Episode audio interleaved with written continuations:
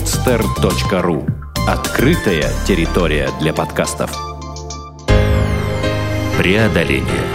Авторский проект Вероники Кузенковой. Здравствуйте, дорогие слушатели! Сегодняшнюю программу я бы назвала не преодоление, а вдохновение. И все благодаря нашему замечательному гостю. Итак, в студии подстер Александр Погост. Дядя Саша для нескольких поколений петербургских туристов. Александр, здравствуйте. Здравствуйте. Довольно часто свои программы я начинаю с небольшой предыстории, где и как мы познакомились с нашим гостем. Этот раз не будет исключением. В июне 2010 года мы оказались в микроавтобусе, набитым рюкзаками и направлявшимся на мраморные карьеры Рускеалы в Карелию. Компания собралась разношерстная и большей частью незнакомая друг с другом. Но туризм – такое дело, которое людей объединяет очень быстро. Среди участников поездки оказалась чудесная пара – Александр и Тамара Погост – Александр, прошу прощения за прямоту, но позволю рассказать нашим слушателям о тех мыслях, которые рождались в голове, глядя на вас. Первое. Нам бы дожить до такого возраста и остаться с такой же светлой головой и еще в такой физической форме. Второе. Как здорово, что есть такие замечательные пары, которые сохранили теплые отношения и общие интересы на протяжении всей жизни. И третье. Нам у вас еще учиться и учиться. После поездки мы добавились друзья ВКонтакте, потом Александр буквально спас меня, одолжив трекинговые палки для похода по Кавказу. Вот такая получилась предыстория. А теперь предлагаю перейти к вопросам. Александр, в каком году вы пришли в туризм, как это произошло? В 1961 году, побывав на лыжных соревнованиях, нас вывели за город в лес на производство. Я увидел зимний лес, понял, что попал в сказку и захотел еще. Но так как были знакомые люди, которые занимались туризмом, я напросился с ними – воскресенье как-то на выезд. И с тех пор все, пропал. То есть уже, как говорится, с концами. Уже с концами, да. Все. И а, так остался в туризме. Ну, это мы говорили про первое, вот что прозвучало, это были лыжи, а дальше ведь случились горы. Помните ли вы ваш первый горный поход? Еще. Конечно, помню. Это было в, 60, в 67 году. Вот. Я пошел в поход от родного Петроградского клуба. Вот. И впечатления были, ну, первое впечатление, так нельзя вести группу от руководителя. Угу. Потому что достался парень, который перед этим в флаге, в хорошей форме. Он, видимо, считал, что все в такой. Все спортсмены. Ну, вы, наверное, представляете теперь, по гора, что такое идти через перевал от долины до долины, без подходов – через высокие перевалы. А какая была примерно высота? Ну, там, так, так ну, где-то 3400 максимальная. Ну, это хорошая уже высота да. на самом да, деле. Это Тем более с непривычки. Высота, это категорийные перевалы. Да, это с длинными подходами. И вот он тащил нас от леса до леса. Особенно было жалко девчонок. Потому что мы там были три парня, но мы уже к тому времени имели какой-то походный опыт. И так еще более-менее выдерживали. Хотя тоже было очень трудно. А девчонки просто в конце ложились и все. Практически умирали, да. наверное, а так впечатления, конечно, были потрясающие. Но я в город захотел еще до этого. Ведь. Угу. Вот. Я захотел в город после того, когда ой, с большими трудами, как это было в советское время, выцарапал себе за полную стоимость путевку покататься на горных лыжах. Вот, и попал на Кавказ, на Центральный Кавказ при Лебрусье. После этого все. Но ну, После я... этого я хотел попасть в горы. Я, насколько, насколько помню этот фрагмент, там э, вы хотели покататься на горных лыжах, но да. зима выдалась бесснежной. Да. Нет, ну, благодаря этому мы сходили и на северный приют под перевал Бичо. Вот, там было немножко снега, покатались. А потом мы поднимались уже на склон Эльбруса на 105-й пикет. И обосновались там. И там был снег, и там покатались. И особенно, конечно, впечатляли виды как раз со склонов Эльбруса. Ну, Эльбрус, конечно. Еще. Со склонов Эльбруса на окружающие хребты. Угу. Они манили, я так понимаю. Они манили, да. И заманили настолько, что вот как произошло, да. что вы уже э, не с лыжами, а именно в поход а, отправились нет, туда? произошло просто. Я очень, во-первых, и приятели мои по туризму к тому времени же ходили в горы, и мне э, все уши прожужжали. И фотографии показывали, хотя тогда не было такой техники, как сейчас. Но все равно снимали. Очень впечатляло. Вот. Ну вот, свое посещение гор, тоже, вернее, мое, тоже влилось сюда. Я все очень хотел в горы. Но так как в советское время отпуск летом получить было очень трудно, то первые два года после службы у меня получался отпуск зимой. Но все-таки удалось и этот вот, вопрос когда решить. у меня появился летний отпуск, я прибежал в Петроградский клуб, там, естественно, знакомых-то было много везде. Вот.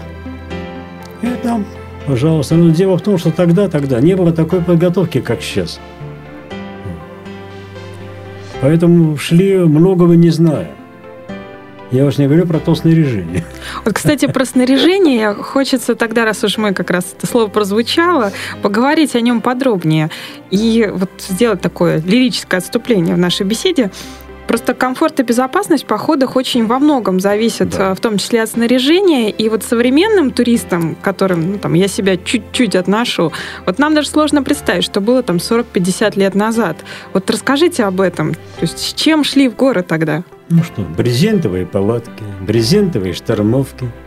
Они же тяжелые. А что делать? Спальные мешки. Вот мешки были действительно тяжелые тогда.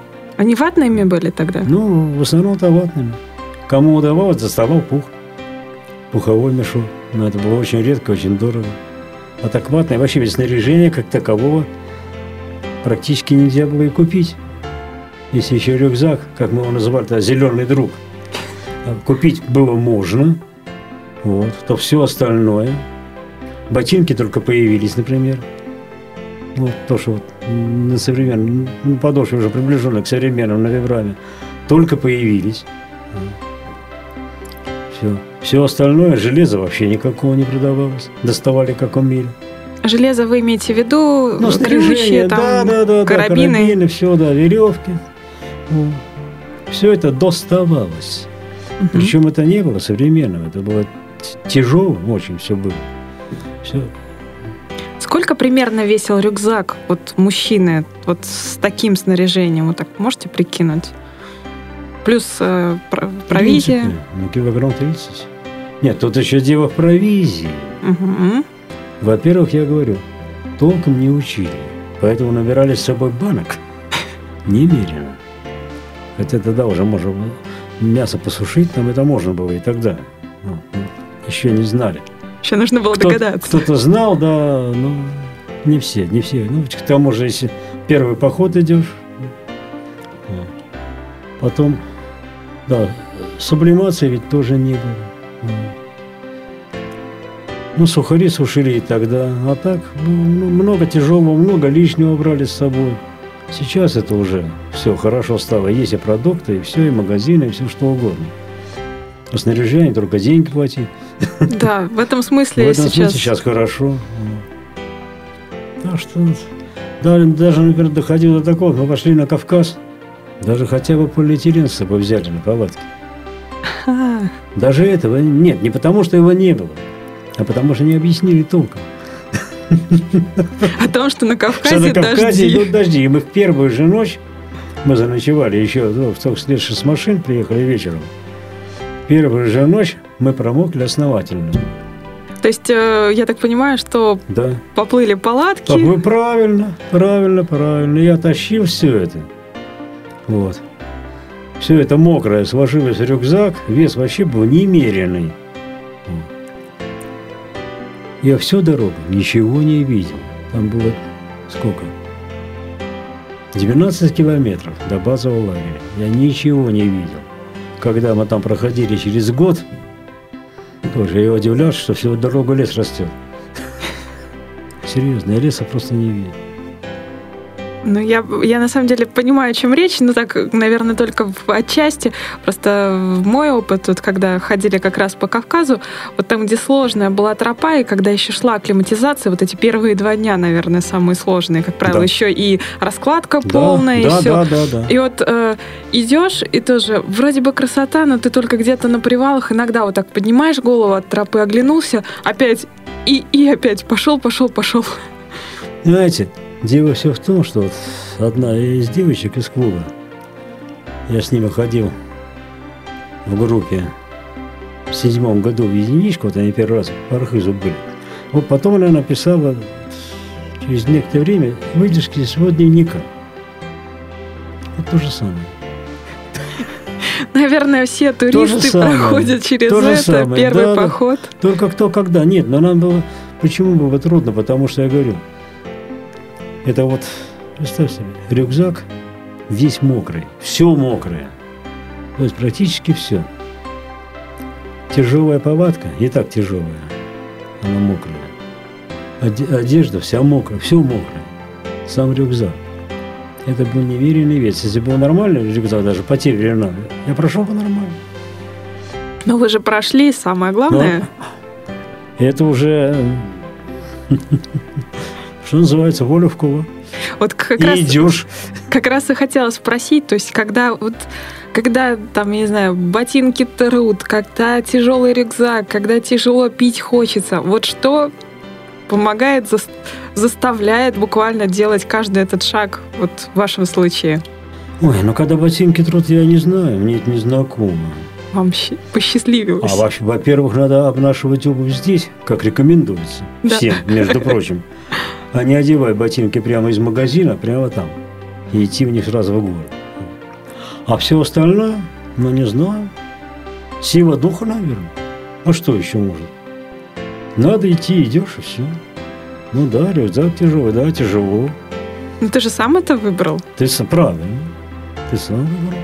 Есть такая песня. Сам, э, этих шагов еще тьма впереди, сам себе выбрал ты путь необычный. Стискивай зубы и к цели иди.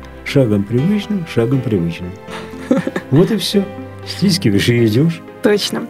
Александр, а вы много лет являетесь участником ПКТ. Это Петроградский клуб туристов. Да. Мы его уже даже упоминали сегодня. Да. И а, я так понимаю, насколько мне известно, вот ПКТ стал одним из первых серьезных объединений вообще для людей, увлекающихся городным туризмом. Причем не только в нашем городе, но и в стране. То есть возникла школа туризма. Для чего был создан этот клуб и в чем его деятельность заключается?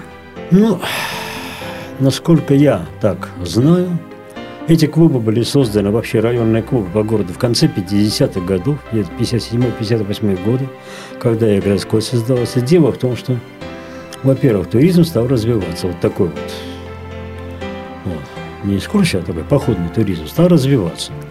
И если до этого секции были в основном-то при вузах, в основном ходили походы студенты, то стали уже появляться секции на предприятиях, стали уже ходить Стала ходить в походы рабочая молодежь, стало это дело расширяться. Вот, и было решено, значит, ну, молодежными организациями, там, комсомол тогда был, значит, районными организациями, вот, организовать как методические такие центры в районах и для привлечения еще большего числа молодежи к туризму, потому что это и познавательно хорошо, вот, как краеведение познавательно для лучшего знания родного края, родной страны, вот, и в физическом отношении, в физическом развитии, было решено организовать вот такие районные клубы во всех районах города. И эти районные клубы, они занимались всеми видами туризма, в общем-то. Но потом как-то вот так получилось, что, допустим, вот клуб первой пятилетки, при дворце, при дворце первой пятилетки, в основном занялся водным туризмом, а Петроградский – горным туризмом.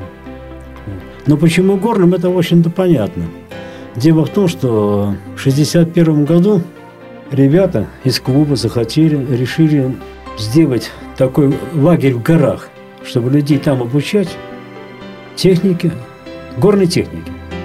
Вот. Для этого они организовали такую экспедицию на Кавказ вот, по выбору района для этого лагеря. И, и этот район был выбран на Западном Кавказе – была вырыта вот эта вот долина, вот, где очень хорошее место для базового лагеря в лесу, близко скалы, трава осыпи и недалеко ледник, где mm-hmm. можно хорошо проводить учебные занятия. Все, все вот. рядышком прямо. Все рядышком. Вот. Получил это место название лагерь Гвандра по высочайшей вершине района. Самая высокая вершина в районе называется Гвандра. А сколько метров, помните? Она около 4 тысяч, 3900 там с чем-то. Вот. Недалеко Эльбрус, поэтому легко добираться. Вот, и поэтому, значит, был выбран район. И постепенно стал клуб заниматься большей частью горным туризмом. Через этот лагерь. Потом появилась школа горного туризма. И так клуб до сих пор этим и занимается. И э, можно э, важно отметить, что это сейчас единственный районный клуб в городе, работающий. И так работающий до сих пор. Я знакома с несколькими представителями этого клуба, и mm-hmm. действительно могу сказать, что ребята и не только ребята, но и люди постарше там большие молодцы, потому что действительно, к сожалению, вот э, был какой-то очень серьезный такой разрыв, наверное, в поколениях, когда вот эти знания, наработанные тогда, они были утеряны. А все-таки, ну мы об этом еще дальше поговорим, горы не прощают небрежности, какие-то э, как бы незнания, не освобождают от ответственности. Поэтому вот эта э, культура, навыки, техника, все, что сейчас буквально на энтузиазме делают э, представители ПКТ, мне кажется, это очень важно, потому что нужно с умом подходить э, к походам и вообще к туризму. Нет, ну правильно, потому что, например, клуб считает своей основной задачей научить людей жить в горах научить безопасности, безопасной жизни в горах. Прежде всего. Вот в этом цель этой нашей школы, школы горного туризма.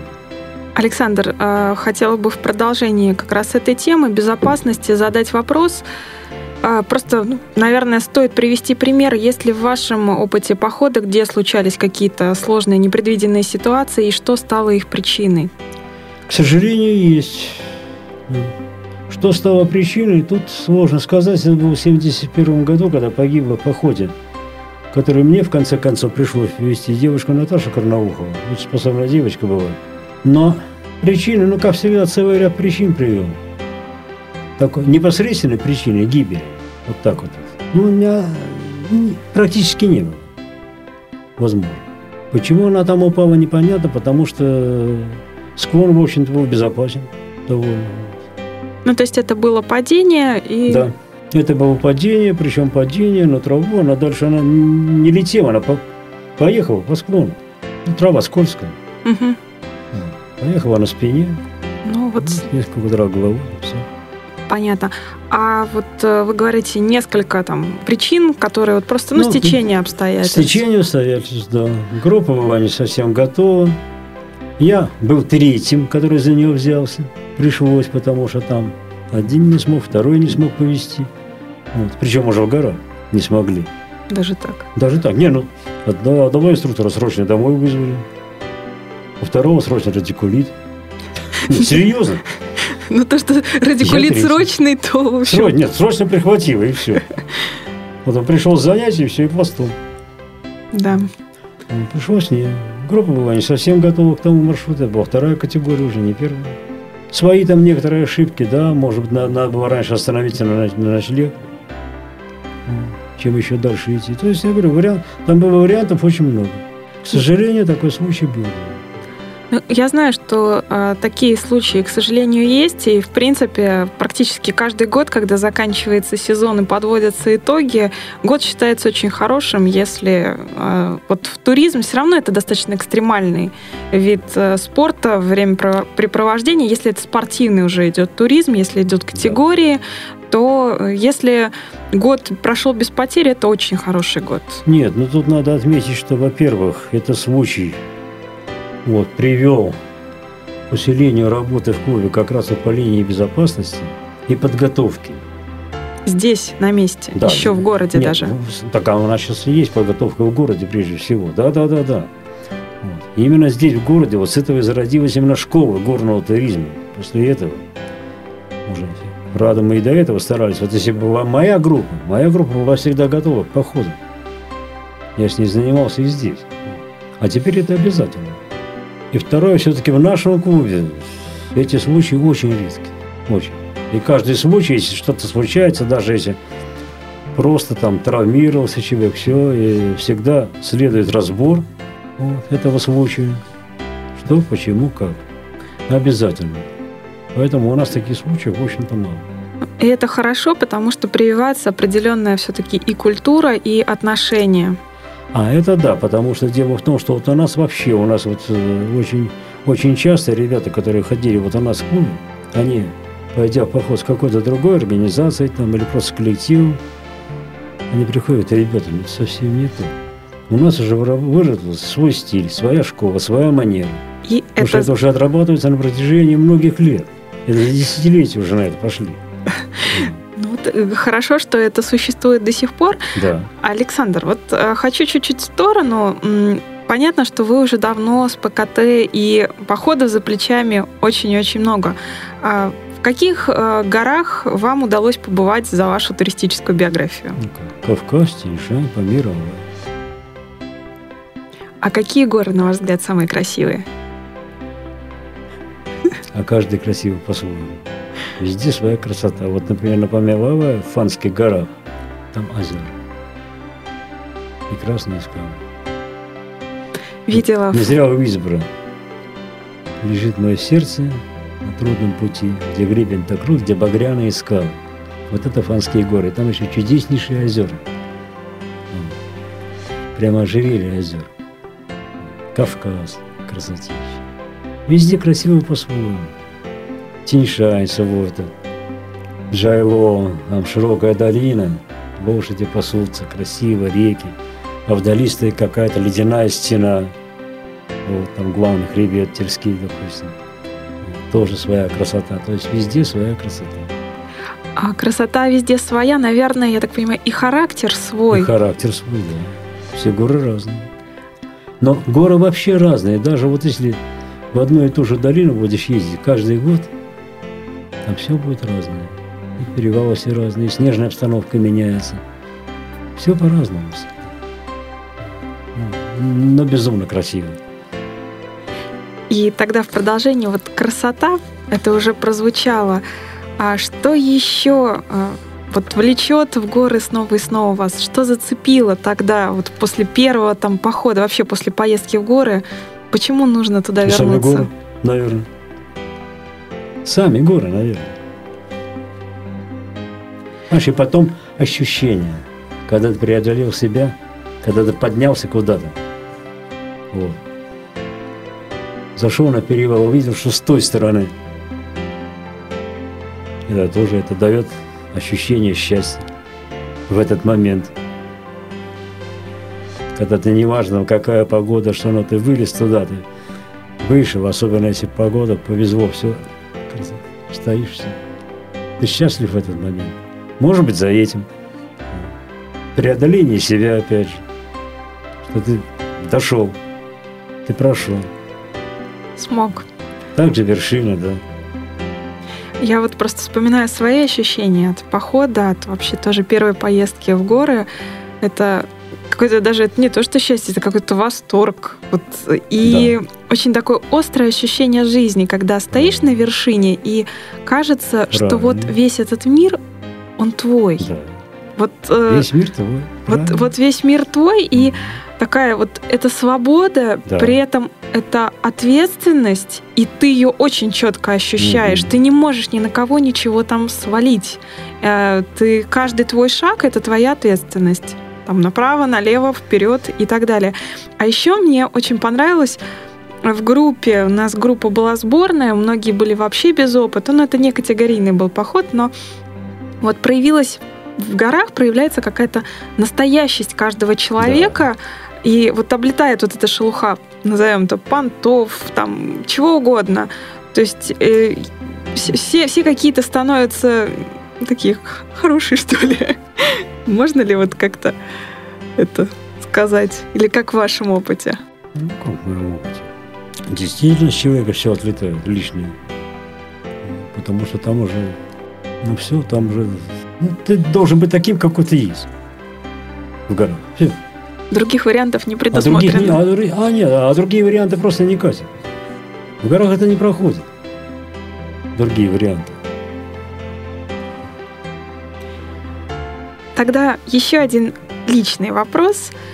А Как и где вы познакомились с Тамарой? Ведь э, особенная все-таки удача найти своего человека, да еще и поддерживающего вот в таком основном увлечении жизнью. Ну, во-первых, мы все не цветы, и это у меня третий.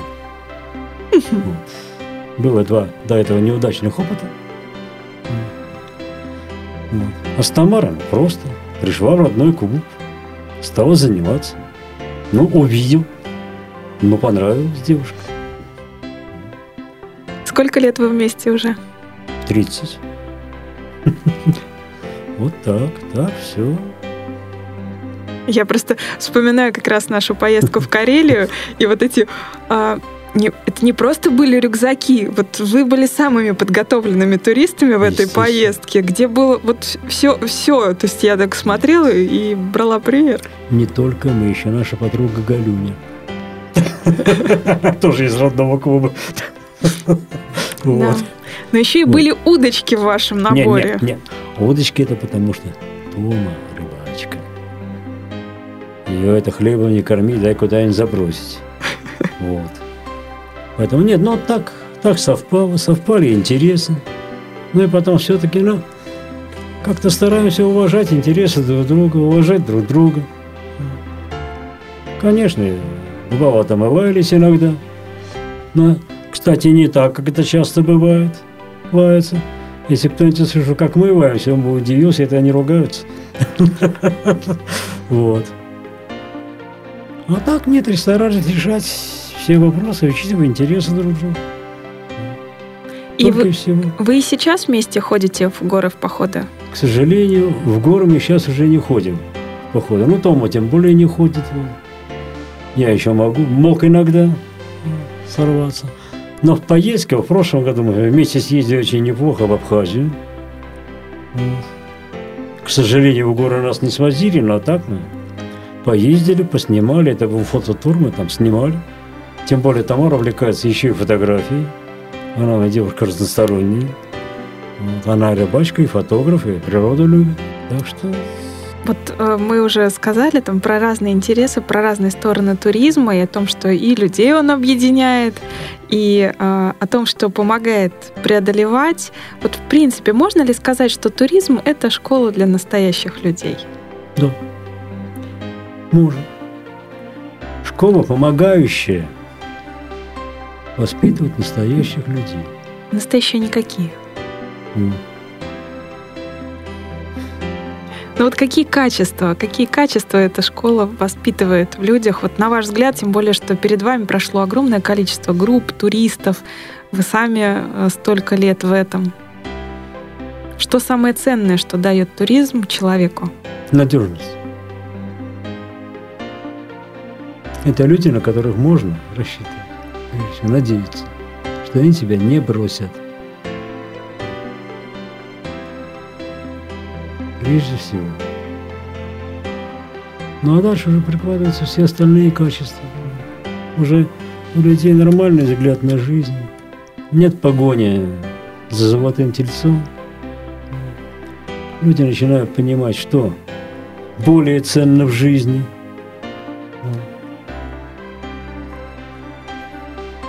То есть приходят ну, к простым ценностям. То, что нужно каждому, всем. И то, что Семья, общение, вот отношение к людям нормальное, благожелательное. Вот это все. Ну, я говорю же, главное, вот надежность появляется. Вот привычка уже такая вот, вырабатывается со временем занятия туризмом. Пошел бы я с ним в одной связке или нет? Вот так уже начинаешь оценивать людей. Небольшая ремарка. Я вот помню свое удивление. Это как раз иллюстрация, наверное, будет к тому, что вы сейчас сказали. А, Вот когда на маршруте мы встречались с другими группами, а, ну, маршрут достаточно популярный, кто-то навстречу шел, кто-то нас обгонял.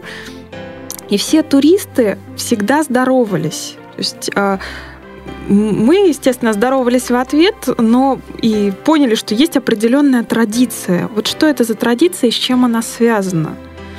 Ну как? С чем связано, сложно сказать, но традиция это еще с давних времен идет.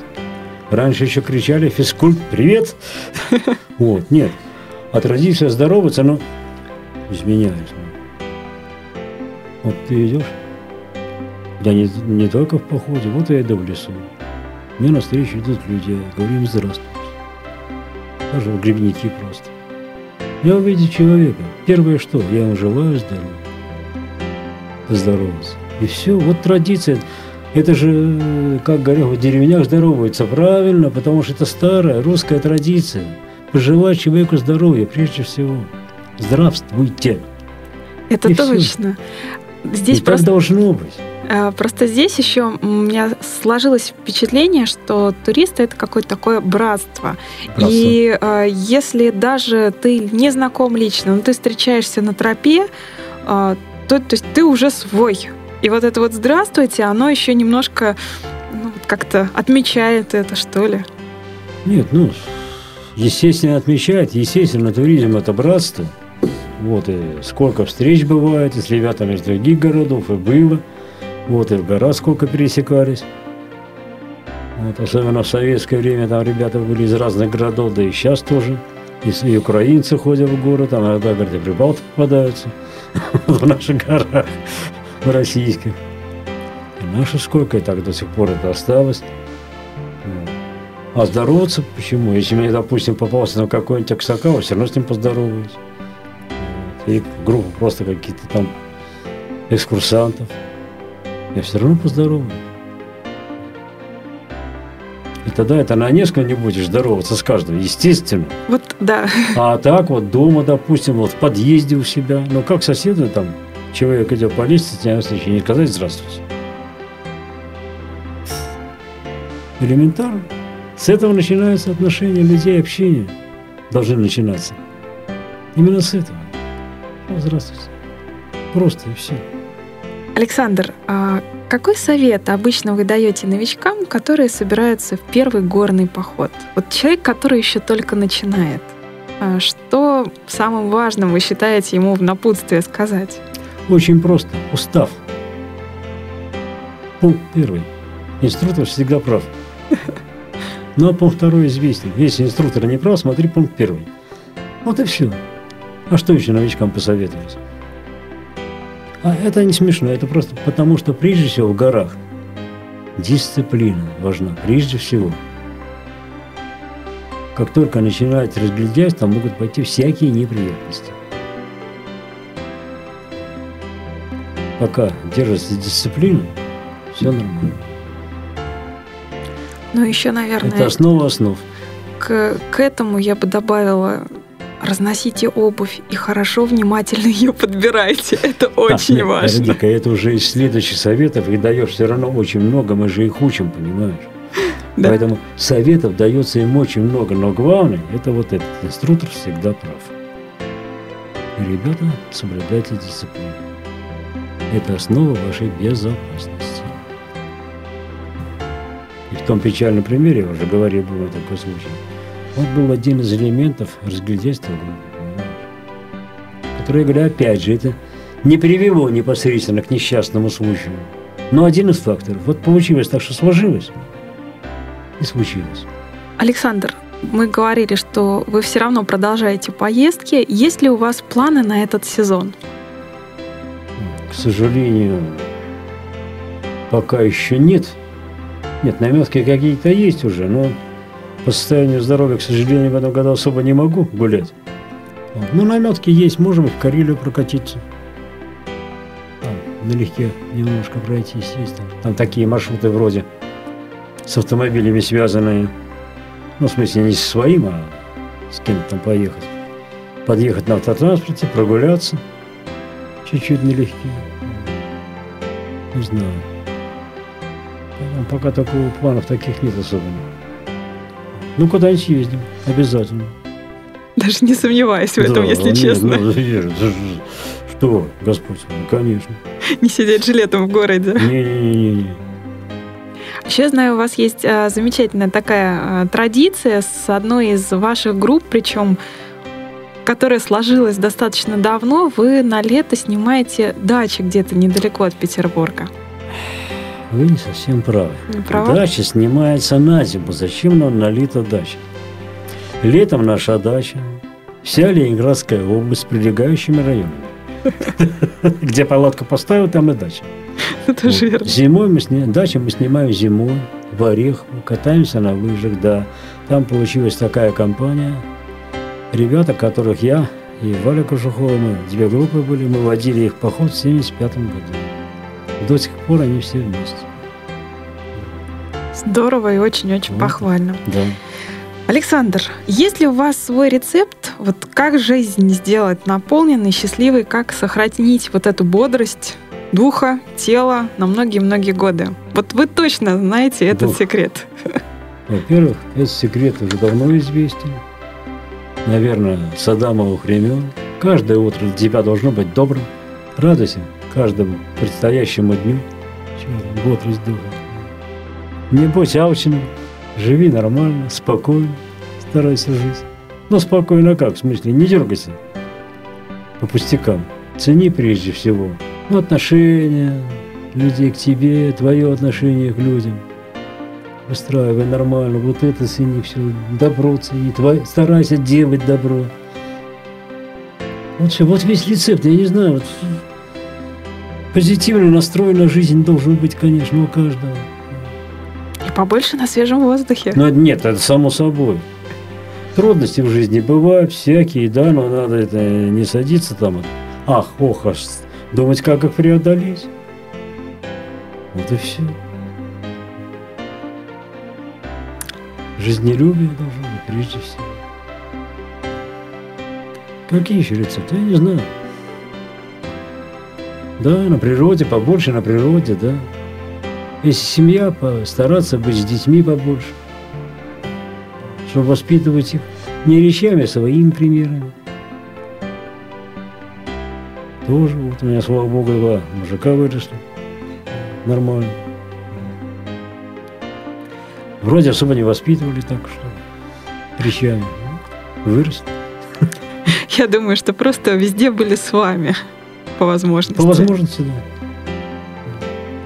Александр, спасибо огромное за то, что согласились стать участником нашей программы, за интересные ответы, за вашу улыбку, чувство юмора. На мой взгляд, горные походы — это чистое преодоление себя, слабости, лени, страха. Для каждого свое. Это точно. Не вызывает сомнений, вот, что горы меняют человека и, как правило, в лучшую сторону, потому что мы учимся ценить очень простые вещи. Чистейший воздух, сумасшедшие звезды на перевале, а, глоток воды из родника после долгого перехода, сухой спальник, протянутую руку друга на переправе. Все то, что мы чаще всего не замечаем в круговерте жизни большого города. Но то, без чего эта жизнь становится тусклой и безрадостной. Желаю всем нам этим летом сполна насладиться отдыхом на природе, а туристам-походникам особый привет и хорошей погоды. До новых встреч! До новых встреч. Сделано на podster.ru Скачать другие выпуски подкаста вы можете на podster.ru